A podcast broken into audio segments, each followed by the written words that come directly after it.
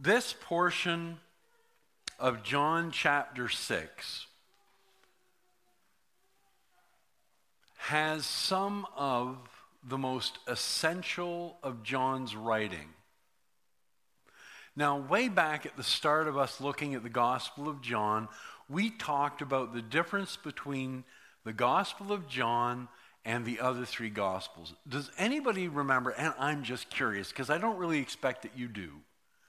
But does anybody remember what I said was different about the book of John?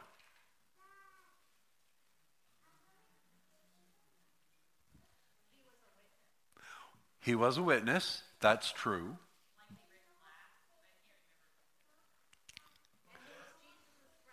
He was Jesus' friend, so he had insight about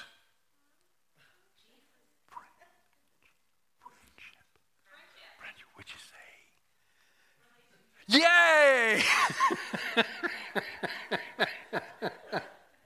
okay, I'm happy. Relationship, yes. Whew. I guess I'm better at charades than I thought. That's okay, especially if I whisper words. So, we talked about how John is different from the other three Gospels. The other three Gospels follow much more in the pattern of discussing the parables and the chronology of Jesus and his ministry. And that is vital.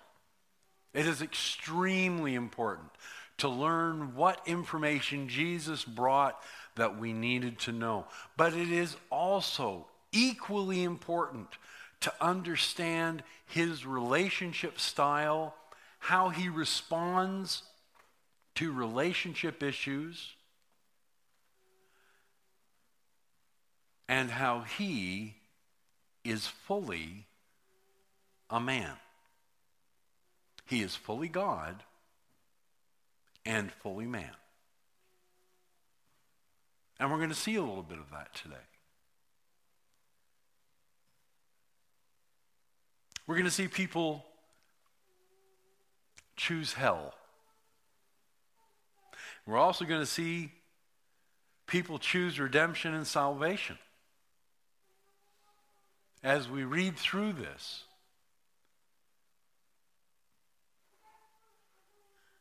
remember that these people are no different than us. John 6, 60 to 71, from the New International Version. On hearing it, many of his disciples said, This is a hard teaching. Who can accept it?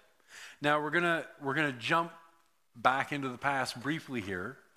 This is the teaching that the followers and students of Jesus were struggling with. You may remember Sean covered this last week. John 6, 53 to 58. Jesus said to them, Very truly, I tell you, unless you eat the flesh of the Son of Man and drink his blood, you have no life in you. Whoever eats my flesh and drinks my blood has eternal life, and I will raise them up at the last day.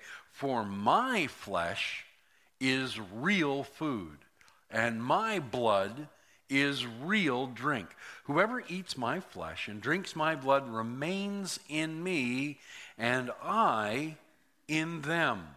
Just as the living Father sent me, and I live because of the Father, so the one who feeds on me will live because of me. This is the bread that came down from heaven. Aware that his disciples were grumbling about this, Jesus said to them, Does this offend you? If that isn't a question for today, I don't know what is. People get offended. They are offended by anything because it's offensive. It offends them.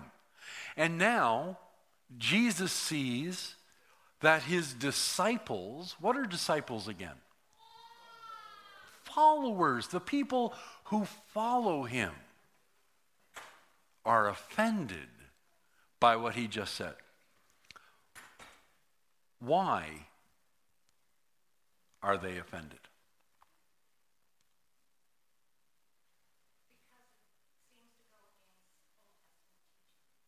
It seems to go against Old Testament teaching. Does anybody know what the Old Testament teaching was that it seems to go against? Because Sean did talk about this last week too. Blood is life. To drink blood is a sin. And now Jesus is saying something contrary to that. This question is key to the entire event. It isn't that the teaching is hard or easy, it is that it offends them.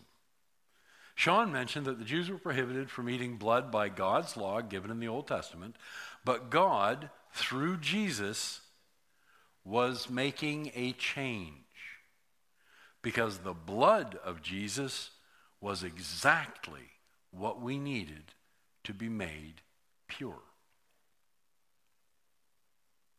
In actual fact, the teaching about Jesus' blood and body being food and drink is irrelevant to what happens. The people were offended. They didn't like what he said.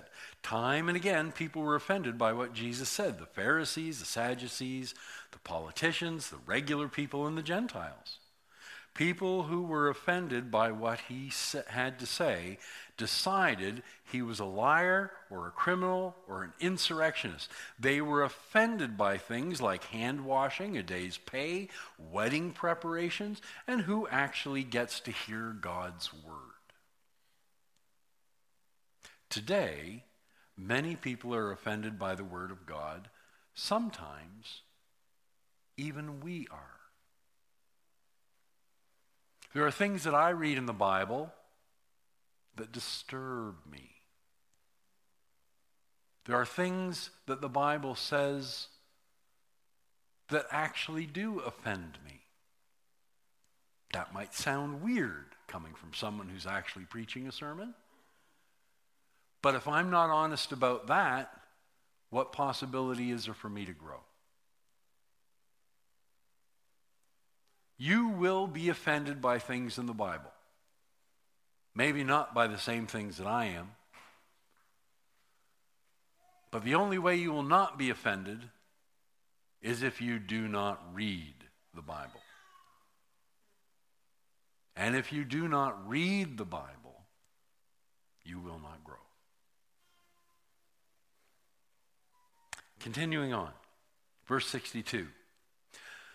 Then what if you see the Son of Man ascend to where he was before?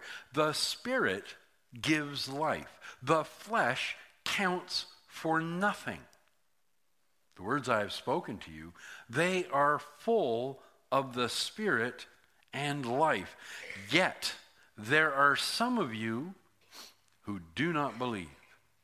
For Jesus had known from the beginning which of them did not believe and who would betray him. He went on to say, This is why I told you that no one can come to me unless the Father has enabled them. From this time, many of his disciples turned back and no longer followed him. Little interesting note this is the only gospel that this is recorded in. This whole section is only in the book of John because it is entirely about relationship. Their relationship with Jesus ended.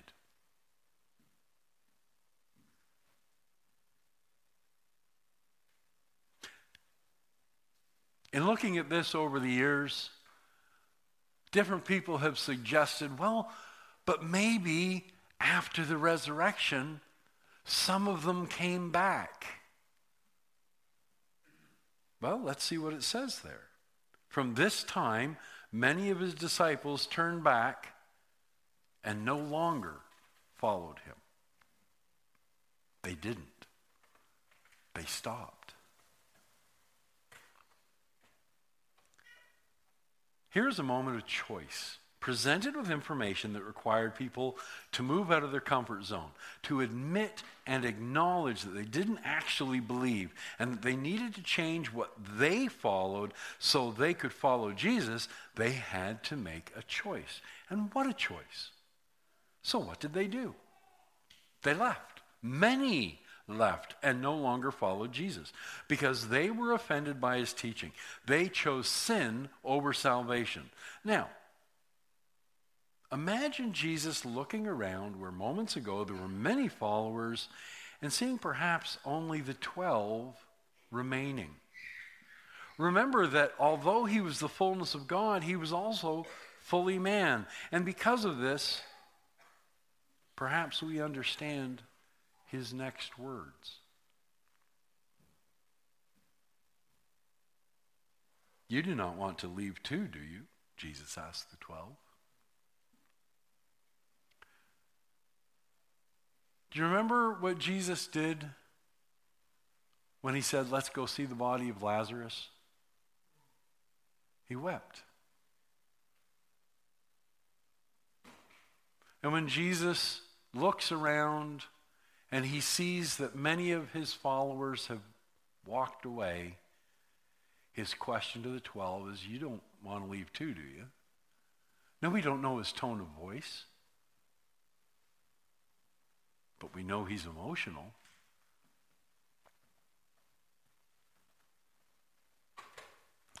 I was told once in my, in my first years of preaching, I was still at Bible college, and I was filling in at a church.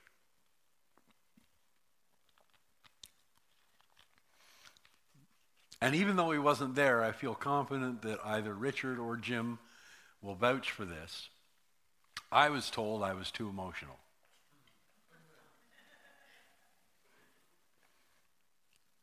Now I'm doing really well. I haven't cried yet. So I feel, you know, I'm coming along with this. But there are people who will say, this is not an emotional thing. We should not get too emotional. Okay. Let's pretend for a second that this is not an emotional topic that the whole of the gospel isn't an emotional topic. We'll get back to that in a few minutes, but let's pretend it isn't. Why would Jesus ask the 12 that question then?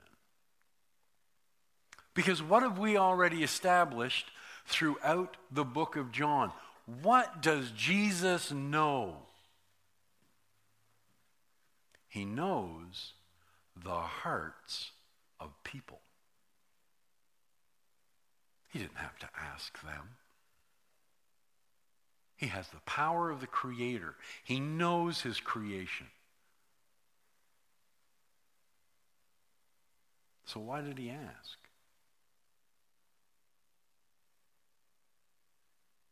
Because He wanted to hear them. Because He needed to hear them. Because He is fully human just as he is fully God. We don't understand that complexity. I will never understand that complexity. And frankly, I'm okay with that. I don't need to understand it to. I also know that the sun is incredibly hot. I don't exactly understand how it contains and doesn't go flying all over the place. I don't need to know that.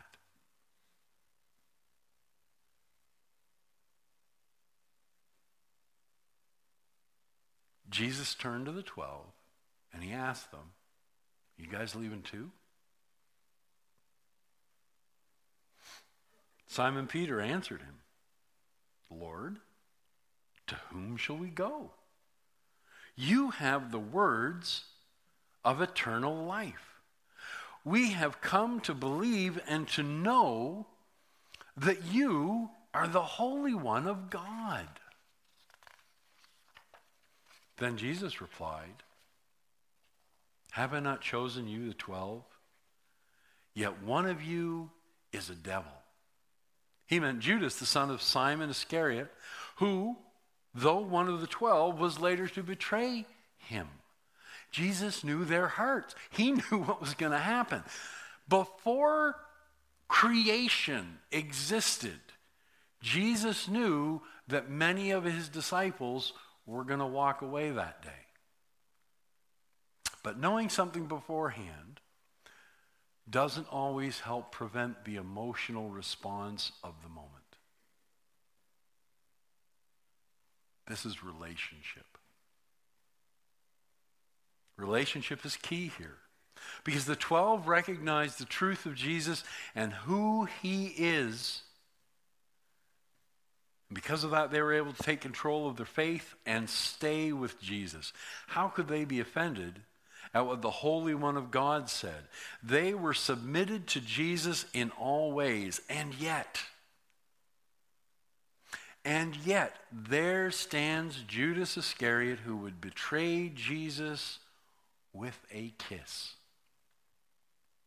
Judas, who Jesus had handpicked already, knowing what Jesus would choose to do, and still Jesus walked the road leading to the cross. Why? Because of relationship. We're going to jump backwards to John 3 16 and 17. For God so loved the world that he gave his one and only Son, that whoever believes in him shall not perish, but have eternal life. For God did not send his Son into the world to condemn the world, but to save the world through him. This is a culmination of the entire ministry of Jesus. It is the salvation of all who will come to him, of all whom God will enable. And we're talking about reading things and, and hearing things that offend you, and that one sentence offends me. All who God will enable. My goodness, that sounds Calvinistic. We can't have that. Except it would be foolish to say that God doesn't control things and God doesn't make decisions sometimes. I was uh, working with a fellow in uh, ministry at one point, and he had actually become the senior minister uh, almost by accident. He had no training a minister. Uh, in fact, he was trained to be a music teacher. But at the church, um, the senior minister stepped down to retire, and the church had a huge relationship with this man and his family, and, and so they said, okay, instead of being our worship minister, we want you to be our senior minister. And he was a phenomenal worship minister. I have rarely met someone at his level. He was fantastic. But he had almost no Bible training. And I offended him on this very topic. Because I said something about God hardening people's hearts, and he said God would never do that. I said, God does it twice. Can anyone tell me when the first time in the Bible that God hardened someone's heart? Pharaoh. Pharaoh saying, No way, I'm not letting my slaves go.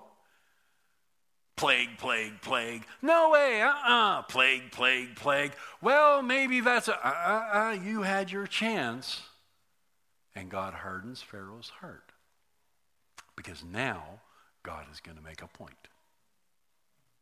What's the second time? Book of Romans, chapter 1, second half of chapter 1. Paul's writing about people who started out recognizing that God exists, although not exactly following him, but then they start leaning into sin and then they start teaching sin, and then they start approving of people who are committing sin, and God says, mm, Now you're done. And makes them unable to repent. And he got so upset the day that I explained that that he actually left. And he came back about a day later and he said to me, I never read that. And I said, I don't like it either. But he's God and I'm not. And we say that God is separate from us, that he doesn't understand us because we're people. And yet Jesus turns to the 12 that he handpicked and says, Are you going to leave too? Even though he knows their hearts. He knows his heart too. John 1 1 to 4. In the beginning was the Word, and the Word was with God and the Word was God. He was with God in the beginning. Through him, all things were made. Without him, nothing was made that has been made. In him was life, and that life was the light of all mankind. The light shines in the darkness, and the darkness has not overcome it. Jesus' purpose is relationship with you. I want you to take a second and think about that. Now, for those of you who have never really thought about that idea, it, it might be kind of new. For those of you who have been doing this forever and a day, and oh, I've been a Christian forever, I want you to take a second and think about that again. The Word was God. And he's a light in the darkness for all mankind, for you. Jesus came to earth to save the world, not to condemn it. And we have to bring that down sometimes to me, to us, to people.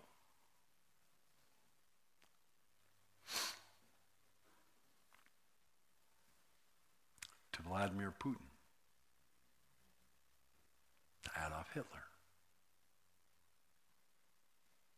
James Jones. Doesn't matter who it is. There's not a person on this planet who doesn't have a chance to be saved by Jesus Christ from the results of their sins. I have sinned, you have sinned. But wait. Surely our sins aren't the same. Some people have sinned more and worse, and some people have sinned less. I mean, isn't it biblical? Oh, thank you, God, that I'm not a sinner like that person is? It is if you take it out of context.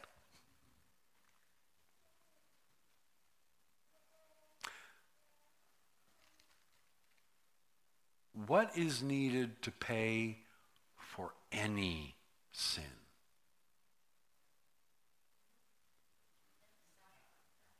The blood of Jesus. And it doesn't matter if you told somebody they had really nice hair when you thought it looked like someone had been using them as a mop. It doesn't matter if you took out a knife and stabbed somebody on a dark night on a corner just to get their wallet and their watch. It doesn't matter if you dropped a nuclear bomb on a country. Your sin requires the blood of Jesus Christ. And he shed it. He made the sacrifice.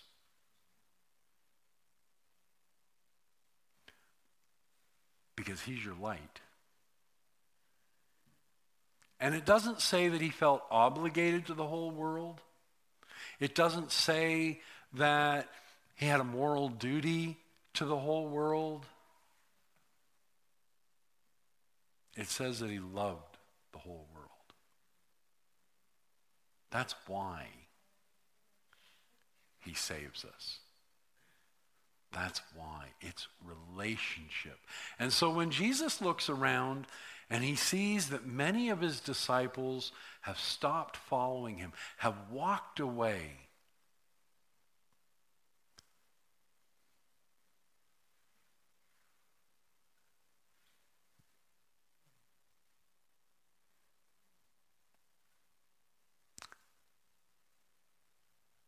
You can tell me that this isn't emotional, but I don't believe you.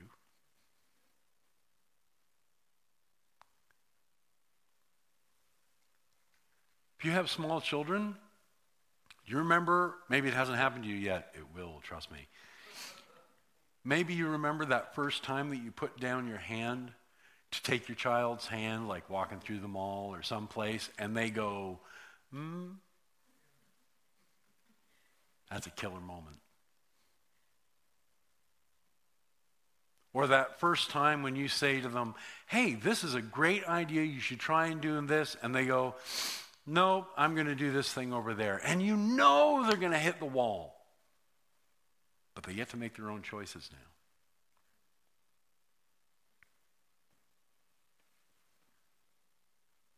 That's Jesus. And that's his love each and every one of us. John is a book of relationship. John is about God loving the world. And here's what Jesus does. And as you read through this, I want you to remember that the author John, he was a disciple of two teachers. Who was his first? Do you remember who he was following when Jesus called him? John the Baptist. What happened to him? He was beheaded. And he felt emotional enough that he sent one of his current disciples to Jesus to ask a question. Does anybody remember what the question is? Are you the one? Is this real? Did I get it right? And Jesus' response is tell them what you see.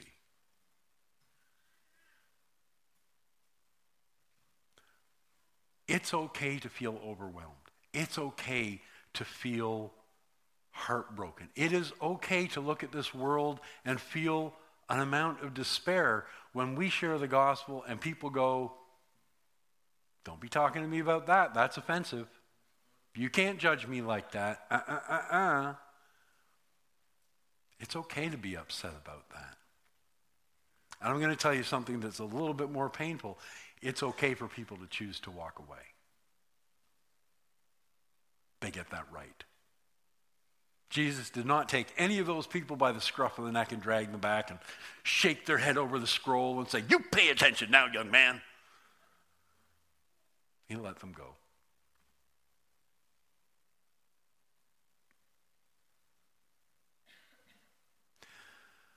What are you going to do?